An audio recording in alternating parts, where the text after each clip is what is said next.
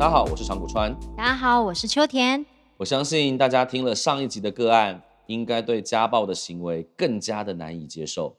家暴它不仅会严重的伤害了配偶的安全，甚至性命。有时候施暴者他甚至连小孩子都不会放过，这根本就是社会上的不定时炸弹。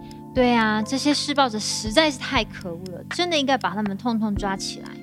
但是我想请问一下长谷川先生，他们这种人有没有办法先观察出来呀？秋田，你的问题很好。其实根据我的经验来看，我觉得有以下的人格特质或行为特征，他们很可能就有家暴的倾向哦。例如说，平常他们对小猫小狗施暴，或者他们生气的时候会摔东西，这就表示他们缺乏情绪管理的能力。再来，如果他们对所有的人事物都欠缺怜悯心和同理心。他们凡事都只看到自己，从自己的立场出发，从来都不懂得尊重与欣赏别人。再来，他们会以贬低人格的粗话、脏话攻击伴侣或其他人，认为其他人就是低能、无能。而且这样的人通常习惯用《三字经》骂人家是猪狗的方式，让自己好过，提升自己的优越感，因为他通常会认为自己是优于常人的。甚至也会用很难听的话来辱骂另外一半。天哪，这种人早在交往期间就淘汰了，为什么还要跟他们结婚，造成家暴的发生呢？因为人呐，在交往期间呢，一定都会表现出自己最美好的那一面，并且掩饰自己的性格缺陷，所以很多另外一半都会被爱蒙昏头。根据我们的经验，会发生家暴的伴侣啊，其实交往的时间都不长，等到婚后才发现，其实都已经为时已晚了啦。唉，原来是这样。这些施暴者很会装模作样。那你们的统计，什么样的人比较容易成为家中的施暴者呢？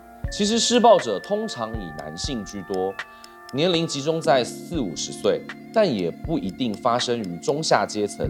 也就是说，高知识分子他们也很有可能成为施暴者哦。而且很多的施暴者，普遍来说都有酒瘾或药瘾，尤其是几杯黄汤下肚。他们的出手往往都会失去理智，造成非常多悲剧的发生。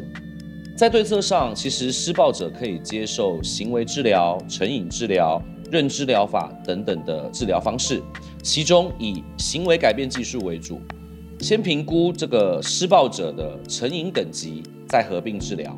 其实啊，最难预防的，反而是这些隐藏在社会许多阴暗角落的家暴悲剧。就像是我们上一集提到的这个真实的个案，连无辜的小孩都受害。对啊，太可恶了！我觉得对儿童都可以下手的人，绝对不可以原谅。那长谷川先生在台湾虐儿的统计，有什么需要我们注意和关心的地方呢？的确，台湾的虐童案不少。根据卫福部的统计，在虐童案中，施虐者的身份最大宗的就是父母，年龄通常会落在三十到四十九岁之间。而施虐者的特质以数量的排名来做统计，通常是习惯体罚与不当管教，再来负向的情绪与行为特质，还有缺乏亲子教育的知识。而最近我们也发现，很多年轻的小爸爸、小妈妈，甚至有嗑药、酗酒的成瘾问题，在虐童案中最容易造成重大伤害案件，包含学龄前幼儿致死的比例相当高。成瘾的问题会在父母意识不清、情绪失控的状况下下手不知轻重，更容易造成幼童的重大伤亡。